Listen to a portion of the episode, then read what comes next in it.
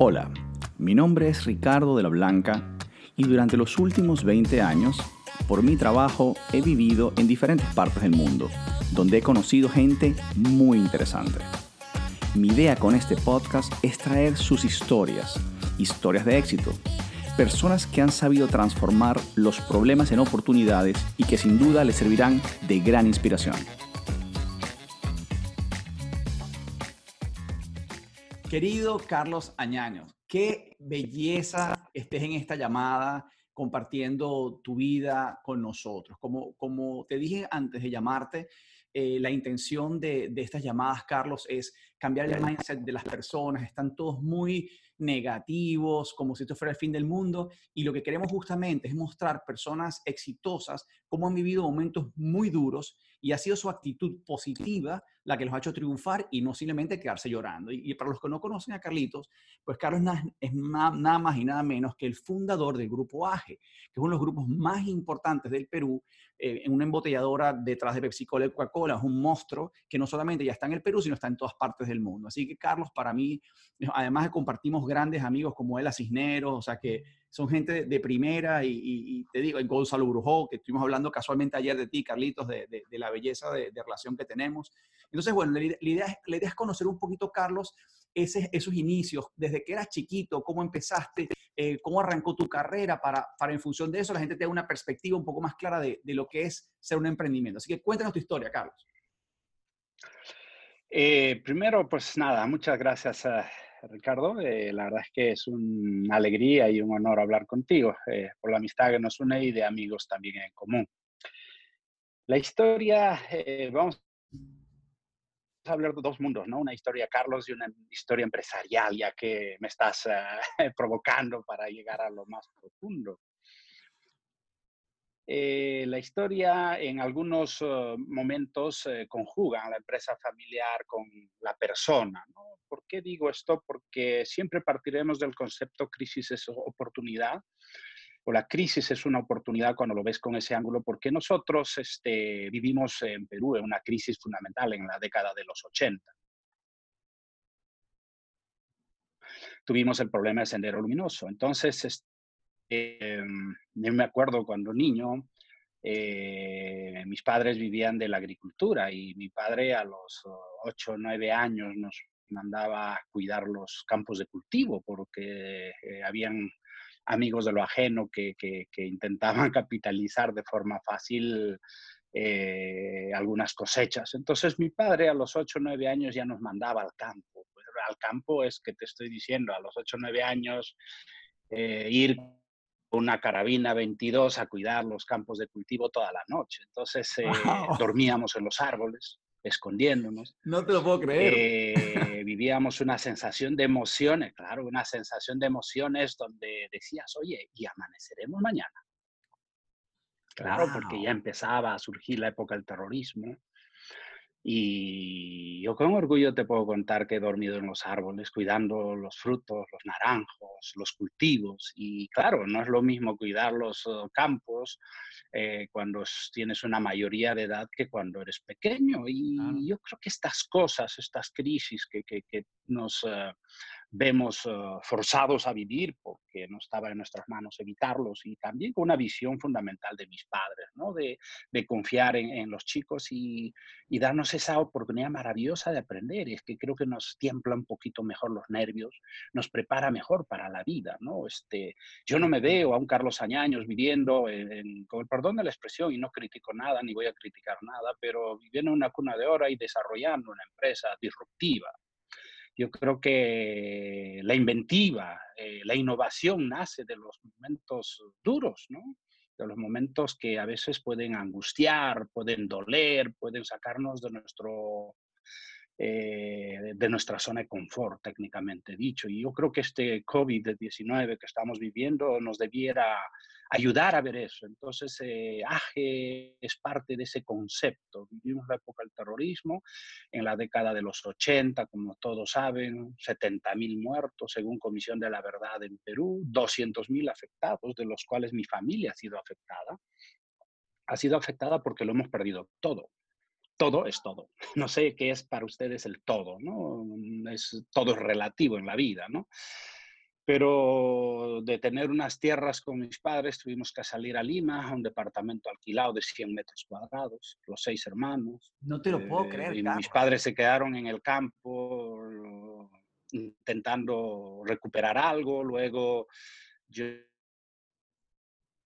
fui tres meses a vivir muy duras, he visto muertos, he visto heridos, he visto situaciones muy duras en la época del terrorismo en Ayacucho, que me ha tocado vivir mi, juventud y, gran parte de, mi vida. Entonces, este, eh, el empezar en situaciones así te, te, enseña, te, te ayuda y te presiona a valorar más no solamente la vida, a los que te rodean, la amistad, a verte un poquito más profundamente a ti mismo y encontrar tu ser y cuál es tu camino, ¿no? Y es así que en el año 1988, pues mi padre eh, y mi hermano mayor se juntan, hacen una empresa y yo empecé ahí de obrero, ¿no?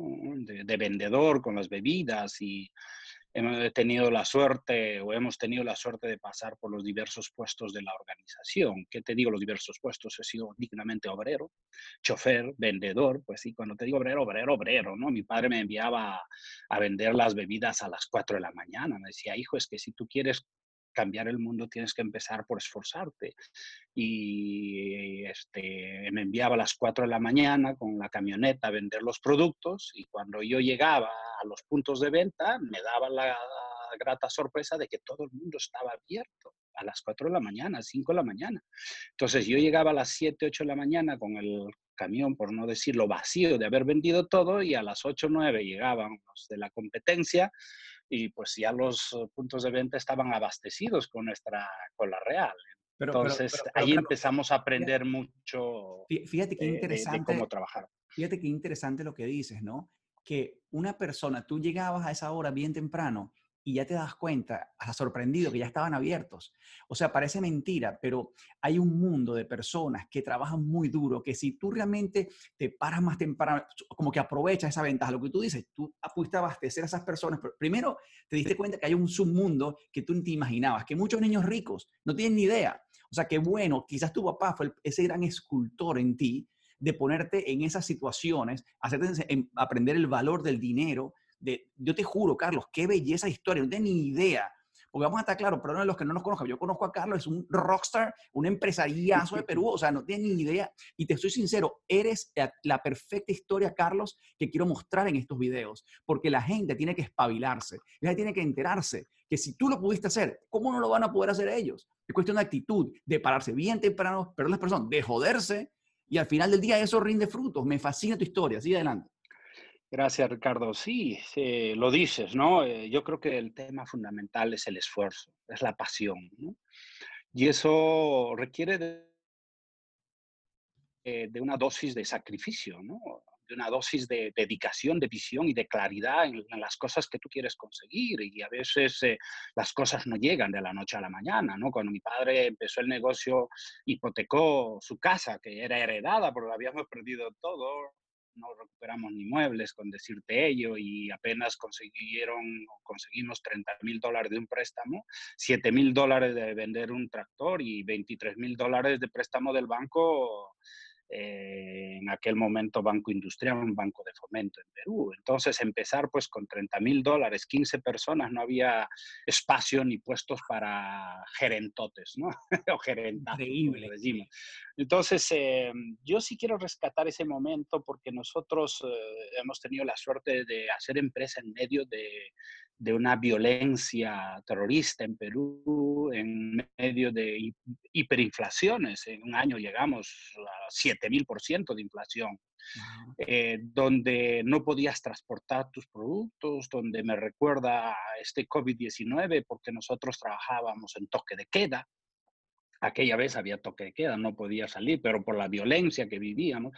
Entonces, en medio de una crisis, y esta crisis lo que me empieza a llevar a, a pensar es, oye, tienen que estar habiendo nuevas oportunidades en medio de esto. ¿Por qué no nos pensamos que estas crisis nos lleven, nos lleven a reinventarnos, a rediseñar nuestra vida, a rediseñar nuestros conceptos, nuestros modelos?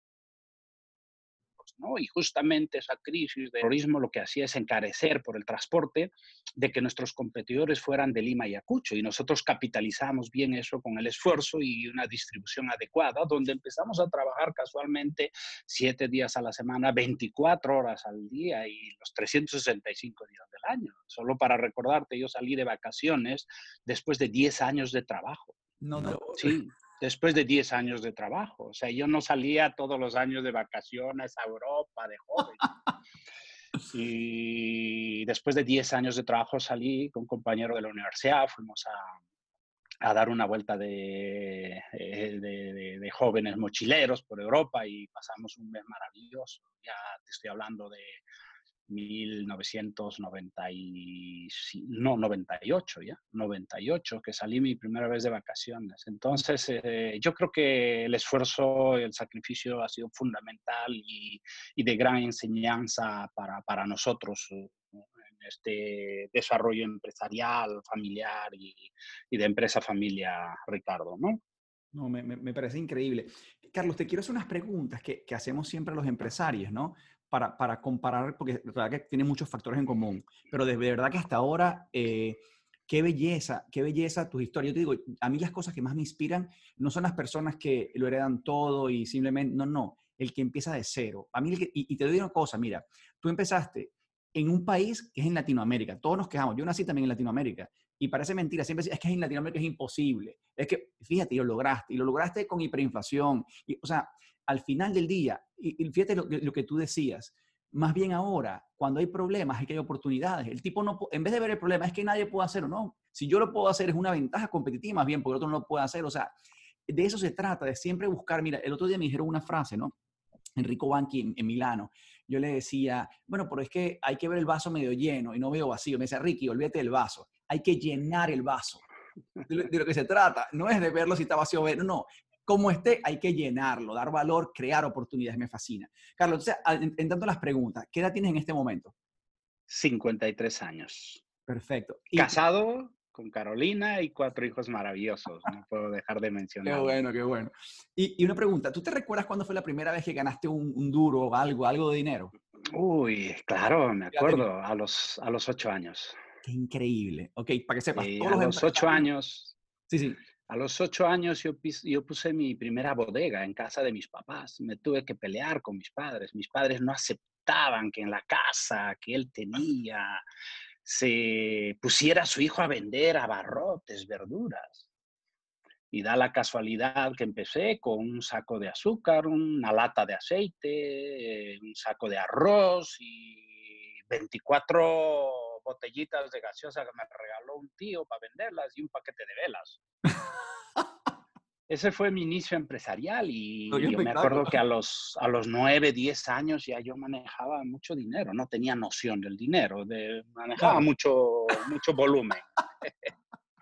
mucho volumen. Eh, ya los proveedores empezaban a descargar camiones de productos, de, galletas y mi tienda de abarrotes tenía un éxito brutal porque mucha gente del campo no tenía acceso a buenos precios y al yo no marginar mucho, sino dar una ventaja comparativa bastante buena, empecé a vender eh, de forma relevante, pero eh, fue un poco duro cuando tuvimos que salir por la época del terrorismo y cuando hice liquidar, una liquidación de todo. Tenía 200 dólares que había ganado.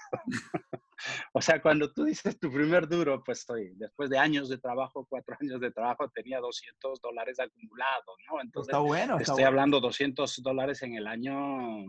Serían como 20 mil este, quizás. 82. 10 mil dólares pues tranquilamente. seguro, seguro, seguro era muchísimo, muchísimo dinero, que luego con la devaluación empezó a perder valor, tipo de cambio y se empieza a... Pero yo creo que el emprendedurismo, las ganas de hacer las cosas, de trabajar, pues te nacen eh, a cualquier edad, ¿no?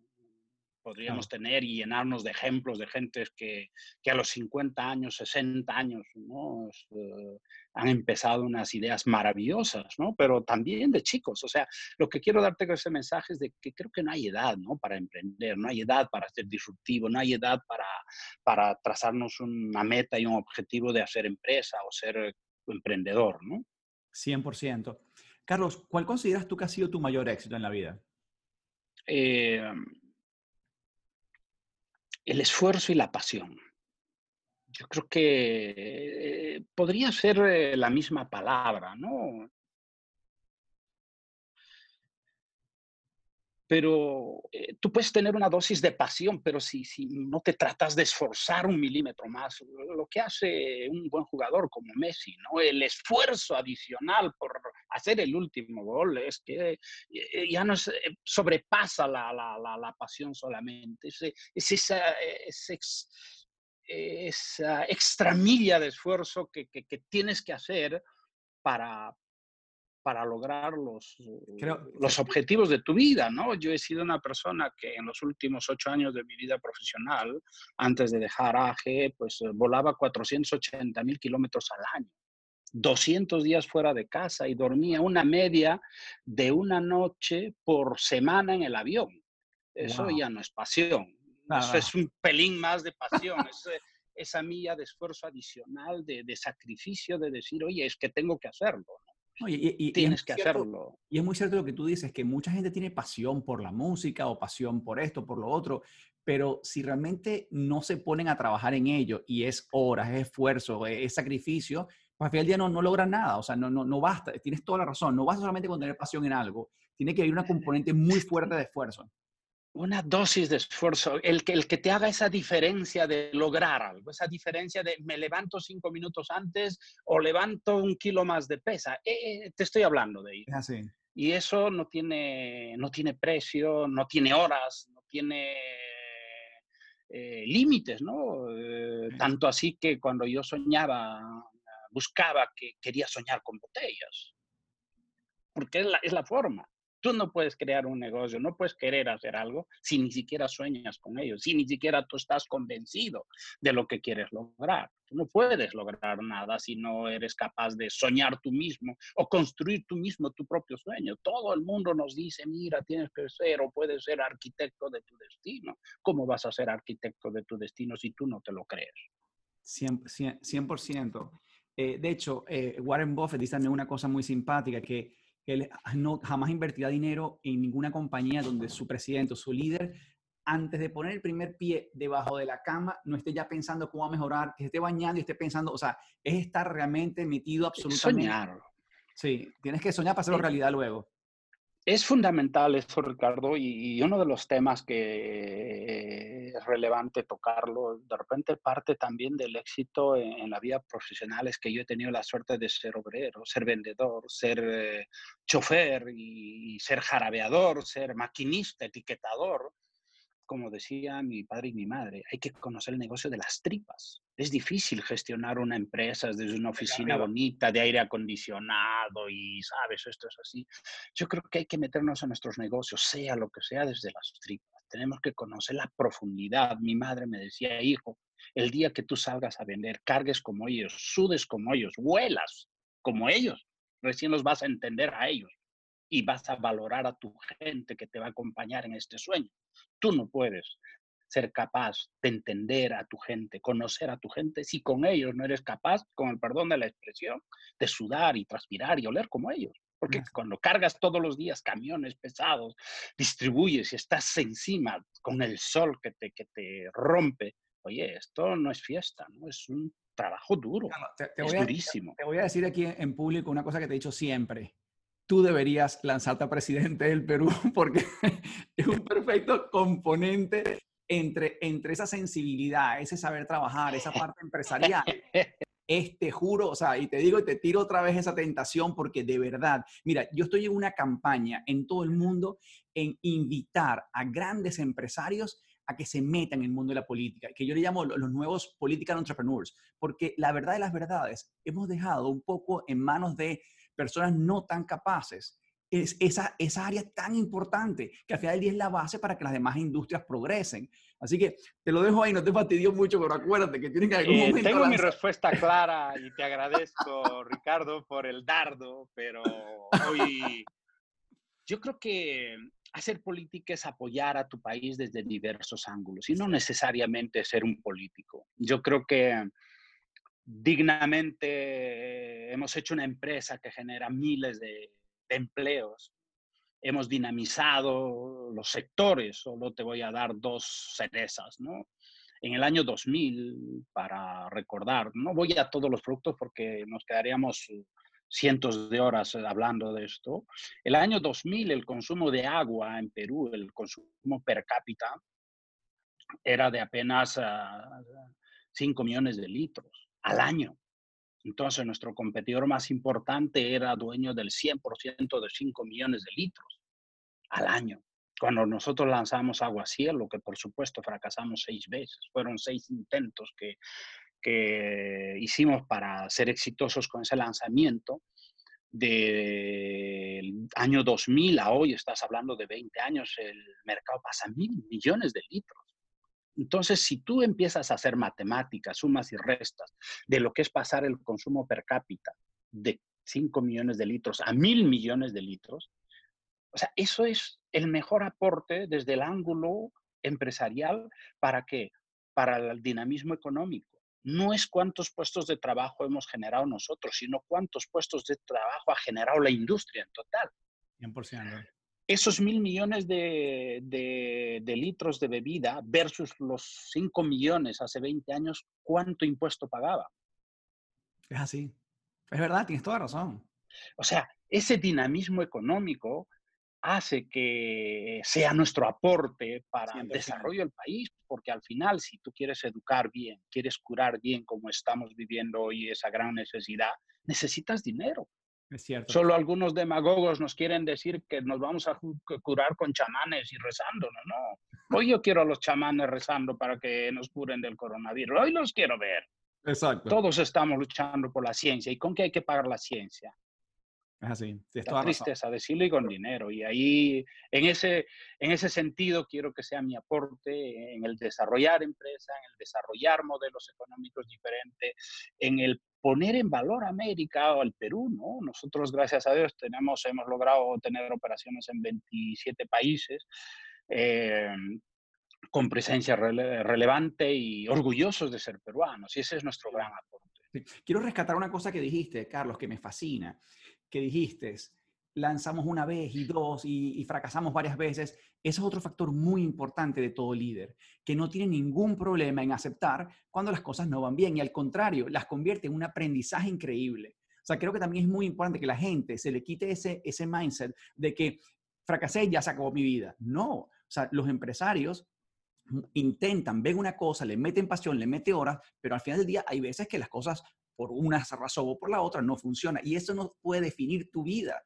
Al contrario, cualquier problema que uno tenga, si lo convierte en un aprendizaje, pues no fue un problema, fue simplemente una experiencia. Pero me, pero me encanta cómo lo hablas con esa ligereza porque debe ser así, o sea, no hay ningún problema, no hay que sentirse mal por ello. Yo cuando hablo de ello, Ricardo, siempre digo, yo tengo un PhD en cometer errores, me en fracasos. Es que tú no puedes lograr eh, el triunfo, no puedes lograr el éxito si no te has equivocado. Pero, pero qué bonito. Pero, Carlos, ¿cómo aprende un niño a caminar si no está cayéndose? Sí. Pero, pero, pero te lo juro, me, me, alegra tanto, me alegra tanto escucharlo de líderes. Sí. Yo, cuando hablo con pocas oportunidades de hablar con ellos, yo siempre les hablo. El gran, el gran, el gran freno que tenemos en nuestra vida es el miedo, y es el miedo al fracaso. O sea, más estamos pensando en qué dirá el resto qué decimos nosotros o cómo aprendemos. De, hecho, eh, una de las frases que usábamos en la empresa era, está permitido cometer errores. Buenísimo. Está prohibido no hacer nada. Exactamente. nos pasa en las empresas que ponemos eh, el freno en no hagas nada porque te van a echar. Pues Exactamente. la gente no hace nada, no deja brotar la creatividad, la inventiva, la innovación, porque miedo te van a Sí, de verdad que no puedo estar más de acuerdo. Qué belleza, Carlos. Eh, hacer, eh, hacen crecer, ¿no? Eh, ¿Puedes repetir eso? Porque se, perdió esa señal un segundito. ¿Puedes repetir la última frase? Porque se perdió ese pedacito de señal. no, no, no entendí dónde te digo sobre el miedo. Sí, sí, el último pedacito, ah, son solamente unos segundos atrás. Eh, me perdí en que estaba en el hilo, pero eh, yo te decía que, el, miedo es eh, lo más terrible que nos puede pasar a las personas, que eso no nos permite a nosotros eh, hacer brotar la iniciativa, la inventiva, la, investigación o la creatividad, ¿no? Y, dejamos de hacer cosas por el miedo de, de, cometer errores. Y eso es el gran freno que, que en muchas empresas sin darnos cuenta empezamos a vivir y nosotros eh, siempre incentivábamos, cuando yo estaba, pues ya no estoy en el grupo empresarial, eh, de que está permitido cometer errores y está prohibido no hacer nada, justamente para que la eh, iniciativa, el diseño, la inventiva nazca, ¿no? Y que al final la organización sea impulsada de abajo hacia arriba, no de arriba hacia abajo. Porque hay que dejar crecer esa gran energía que hay en todas las personas de la organización para crecer. Sí, 100%, definitivamente una mejor práctica de todas las compañías. Carlitos, una pregunta. Tú tienes, eh, hay veces que siempre pregunto esto, pero ¿tú tienes un monto para parar de trabajar o tú no vas a parar nunca a trabajar? yo estoy jubilado, hoy dignamente jubilado, hace tres años dejé la compañía porque ya he trabajado 30 años haciendo y jugando a la botellita, como digo en mi familia. Este, yo creo que parar de trabajar mentalmente nunca, ¿no? Pero parar de trabajar en las botellas ya, ya paré. Ya paré, ya, ya dejé. Hoy tengo otros sueños. He hecho un patronato en Perú para ayudar a mi tierra y a Cucho, incentivar e intentar apoyar justamente para poner en valor una región olvidada, una región que ha vivido en la época del terrorismo, una región que ha sido en cierto modo relegada y donde todavía tenemos niveles de pobreza muy altos. Entonces hoy estoy soñando en este encierro y ojalá en los próximos dos meses podamos hablar algo y que yo te cuente ¿Cuál ha sido el resultado del encierro de los dos meses? Este, estamos haciendo una eh, eh, una idea de empresa maravillosa. Estoy convencido que lo vas a conocer y convencido de que vamos a ser disruptivos, convencido de que podemos crear en medio de, estas dificultades que nos da la naturaleza y la vida, ¿no? Entonces, este, estoy trabajando en ello y todo justamente con ese sentido de intentar ayudar. Eh, un amigo eh, me decía, es que dos hamburguesas no te puedes llevar a la boca porque es probable que hasta ti digestes. Hoy mi sueño es ayudar, hoy mi sueño es trascender, hoy mi sueño es eh, intentar motivar a, la gente a que sea emprendedora, intentar motivar a la gente a que se atreva, eh, que yo los ayude, los impulse, no es que lo haga yo. mi sueño es generar nuevos héroes. Nuevos héroes que van a nacer y van a nacer en los próximos meses y que los vas a ver y vas a ser testigo de, lo que están haciendo. Yo lo que hago es simplemente guía eh, de apoyo y soporte para esta gente que yo creo que lo necesitan con muchas ansias. Carlos, ¿cuál fue el mejor consejo que te han dado, que tú recuerdes así? Yo creo que muchos. Este, muchos mensajes profundos de, mi madre, de mi padre, ¿no? Y probablemente basean en, ciertas frases eh, comunes que las oímos, ¿no? Mi madre siempre me decía, al que madruga Dios le ayuda. Cuando era pequeño en el campo, me llevaba a las 5 de la mañana al campo a regar las tierras de cultivo porque era la hora que conseguíamos agua, porque ya había una tendencia de escasez de agua. Entonces nuestras tierras eran absolutamente productivas porque mi madre y mi padre nos llevaban a las 5 de la mañana a regar. ¿no? Yo, yo de eso no me olvido, ¿no? Y otra frase que mi padre me decía, caminante no hay camino, camino se hace al andar, ¿no? Y también lo dice Tom Peter, ¿no? Uno de sus libros, que yo ilustrando siempre decía que lo tradicional es eh, eh, pues eh, seguir un protocolo, ¿no? Este, alistarse, apuntarse y disparar, ¿no? Que es lo que hacemos. Pero en el mundo del emprendedor es, sabes, que dispara, dispara, apunta, ¿no? Que es lo que a mí me enseña que a veces no hay que hacer parálisis por análisis, ¿no?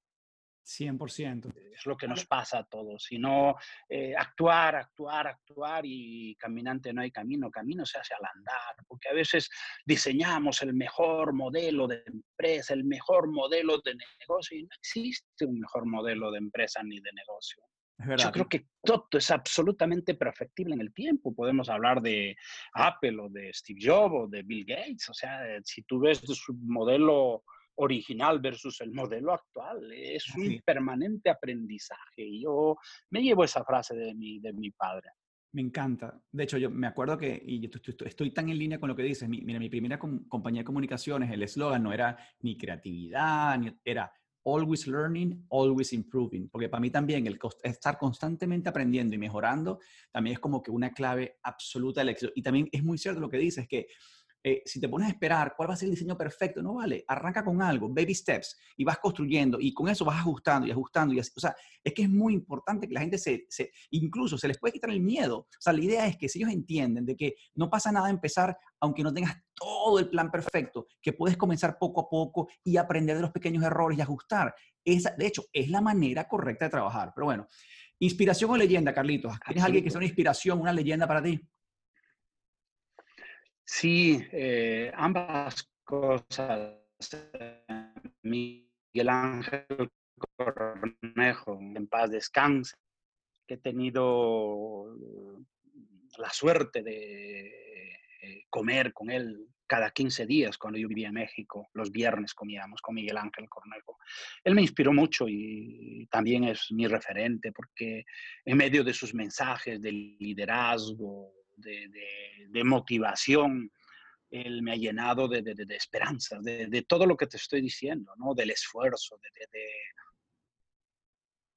de, la responsabilidad, de, la dedicación. Yo le tengo absoluto cariño y unos días me escribió su hija y me tuvo grandes recuerdos el hablar de su padre, que aún está presente en mí.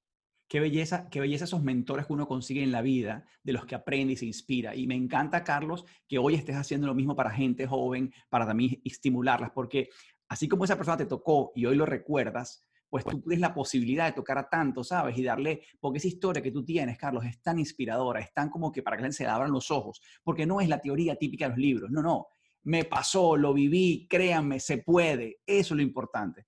Carlitos, días de ejercicio. Y, solo, solo un mensaje final este, para redondear esto, Ricardo, es que yo me acuerdo, y sí debo recordar, que cuando nosotros veíamos el, mm, el video de Miguel Ángel Cornejo, te va a parecer un poco atípico lo que te voy a contar, un video de él lo veíamos durante ocho veces, durante horas. Veíamos una vez y lo volvíamos a ver, y lo volvíamos a ver, y lo volvíamos a ver, porque a veces cuando uno lo lee solamente una vez, dice qué maravilla, y al día siguiente pasa página y cambia y no, no se engancha. Perdóname, te corté en la pregunta, pero no, no, está bueno, para mí fundamental. Me encanta. Eh, eh, ¿Cuántos días de ejercicio haces, Carlos, a la semana? Eh, hoy, con el encierro, todos los días camino 7 kilómetros, me he quitado 8 kilos de peso, me he dejado la barba, Hoy estoy en una etapa de eh, reencontrarme internamente conmigo mismo, estoy en una etapa de reflexión maravillosa, trabajando, trabajo todos los días hasta las 3, 4 de la mañana, mi, mi esposa me acompaña eh, en todas las desveladas que tenemos, creando lo que te estoy diciendo y estoy en una etapa maravillosa de mi vida. Yo creo que eh, a mí porque creo que esta es la familia, hacer deporte, dedicarle el tiempo hacer comidas largas y sobremesas maravillosas con mis hijos. Qué, qué belleza. Te digo, me, me, me mucho a tu gran amiga también, Ela Cisneros, que también dijo que ella aprovechaba este tiempo para terminar su libro, para, ¿sabes? Como para entender incluso. Me dijo, mira, yo estaba todo el tiempo viajando a tantas cosas de arte y me he dado cuenta que con el tema de videoconferencia soy incluso más eficiente. O sea, eso es lo bonito de los líderes, que en vez de ver un problema, más bien, oye, más bien hacen una reflexión. Al tener la mente abierta, estar positivo, más bien aprendes, le sacas provecho, como estás diciendo, te quitaste peso, o sea, estás en un proyecto nuevo. O sea, este momento de pausa, eh, me lo decía no sé quién, me lo contaba ayer, me decía, hay una posibilidad el que se pone a ver películas de Netflix y hay otra, el que más bien aprovecha al máximo ese tiempo y mientras el mundo está en pausa, tú sigues construyendo y más bien nuevamente tienes esa ventaja. Así como cuando eras chiquito, te parabas a las 5 de la mañana y vendías los refrescos antes de que llegara nadie, pues igualmente, pues estás ahora aprovechando, mientras que el mundo está en pausa, pues tú estás simplemente avanzando. Eso me fascina. Y, y más productivo, Ricardo. Y más productivo, porque no salgo, no uso el coche, no salgo a comida, no tengo reuniones y de verdad yo me doy cuenta que más productivo. ¿Verdad? Tienes tiempo para más cosas y empiezas a valorar lo más importante. Yo creo que estos uh, momentos duros nos debieran llevar a una gran reflexión, ¿no? De reencontrarnos con los que nos rodean. 100%. Eh, Carlos, ¿comes sano, generalmente? Sí, sí. Tengo, gracias a Dios, una esposa maravillosa, Carolina, que, que, me cuida. Normalmente como sano. Eh, en España, que tengo la suerte de vivir ya hace 15 años, la comida es bastante sana, muy natural. De hecho, estoy haciendo muchas prácticas cocinando en casa y de verdad, comemos súper, súper sanos siempre. Qué, bonito, Carlos. Además, cómo hablas tú de tu esposa, porque qué, qué importante, la, la, mayor sociedad que puede haber en la, en la, vida es esa persona que uno elige para crear su familia, sus hijos. O sea, que te lo juro que me, me, me, me pone muy feliz oírte tan contento que ella esté con tu proyecto de noche. O sea, es lo más bonito, porque al final los hijos, yo también tengo hijos, son ya 19 y 18. Y al final del día también se van a la universidad. ya mi hija está en Boston y mi hijo se va a Nueva York este año. Y, y quien te queda es tu pareja. Entonces, más vale que hayas elegido bien, más vale que tengas una buena relación como tu, compañera, ¿sabes? De aventuras. Carlos, hora sí, sí, tiene que ser tu compinche. Total. Eh, decimos eso en peruano. Es verdad, es verdad. Hora de acostarte, ¿te acuerdas temprano o tarde? Eh, Normalmente. una media de 3 de la mañana, eh, en épocas de trabajo, pues eh, a la 1, 2 de la mañana. Ah, wow. Tarde. ¿Y, y, te levantas temprano o, más tarde, obviamente? No, no, no, me levanto 8, 8 y media y a las 9 de la mañana estoy en pie de guerra. perfecto. Sí, sí, sí, sí. Duermo bien. Antes, eh, cuando trabajaba en AGE, donde trabajé cerca de 30 años, dormía 5, 5 y media horas, 6 Ah. Y después he decidido justamente dejar AGE para descansar más, dedicarme más a mí. Y hoy duermo una hora más, seis y media, siete, y hay días que le hago ocho horas, con, con orgullo lo digo. ¿eh? Claro, sí, con orgullo. Y Carlos, una pregunta, si nos tuvieses que recomendar un libro, ¿cuál nos recomendarías? Yo recomendaría de nuevo, y no me quiero salir para darte muchos mensajes, a cualquier libro de Miguel Ángel Cornejo. Y más, lo voy a poner en facilito, sus videos. Ok, me encanta. Véanlo, por favor. Eh, decía mi madre un tema, ¿no? Eh, para tú poner una semilla y la semilla sea productiva, tienes que tener el terreno fértil. Si tú pones una semilla en un terreno árido, cargado de minerales, las semillas se queman. Por ende, si vamos a hablar de emprendedurismo, vamos a hablar de hacer empresa, vamos a hablar de crisis, yo lo que creo es que la primera semilla que, o la primera tierra que hay que cultivar es el cerebro. Lo primero es que hay que estar en paz con nosotros mismos.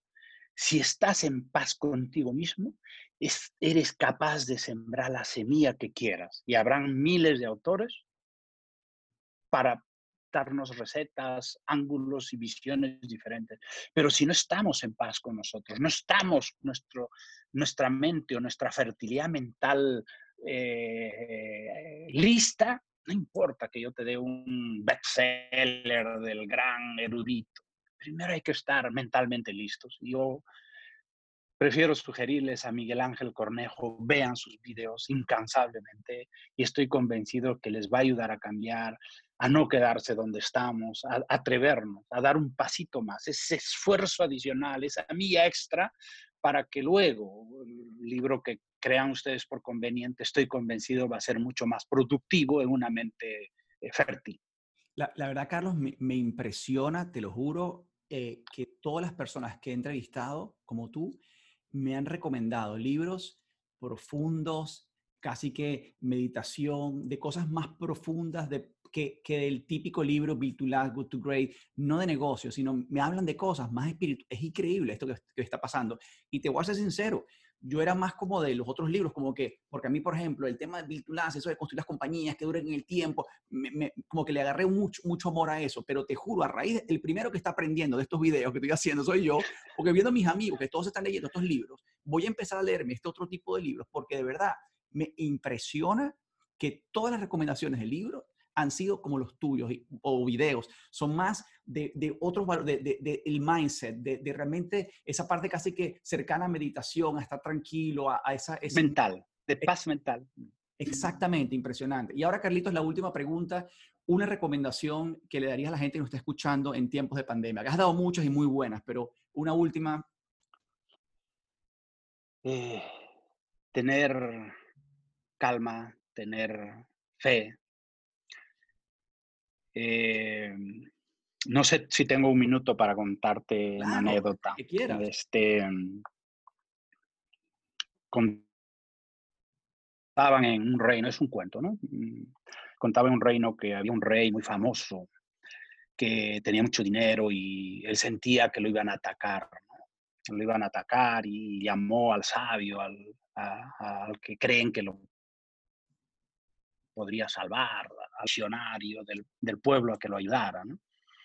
Y el visionario del pueblo, a cambio de una cesta, de una bolsa de oro, le, le da una receta secreta ¿no? y le dice, ponlo esto en tu anillo y nunca lo quites hasta que de verdad creas que sea el momento que tienes que quitarlo, pero no lo quites por gusto.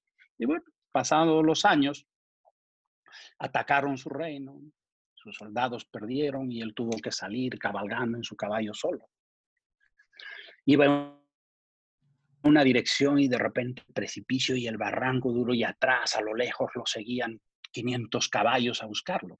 Y él decía, ahí me muero. Y bajó, se sentó de su caballo y sacó el papelito y dijo, ahora es momento de leer qué es lo que me dio el gurú de aquella época.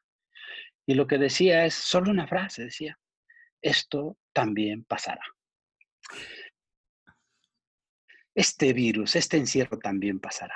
Y casualmente cuando volteó, los que lo seguían por alguna razón se desviaron o ya no lo veían. Y al final el rey siguió viviendo. Estas cosas van a pasar. Tengamos fe, tengamos esperanza. Sé que esto no está en nuestras manos, en nuestros controles, pero estoy seguro que esto también pasará. Qué maravilla. Carlitos, I love you. Mil gracias por la entrevista. Me encantó y estoy seguro que a la gente le va a fascinar. Así que te mando un fuerte abrazo. no, a ti. Y nos vemos próximo por Madrid, Miami. Gracias, gracias Ricardo por darme la, la, la, oportunidad y te veo en Miami pronto. Exactamente, un abrazo fuerte. Saludos.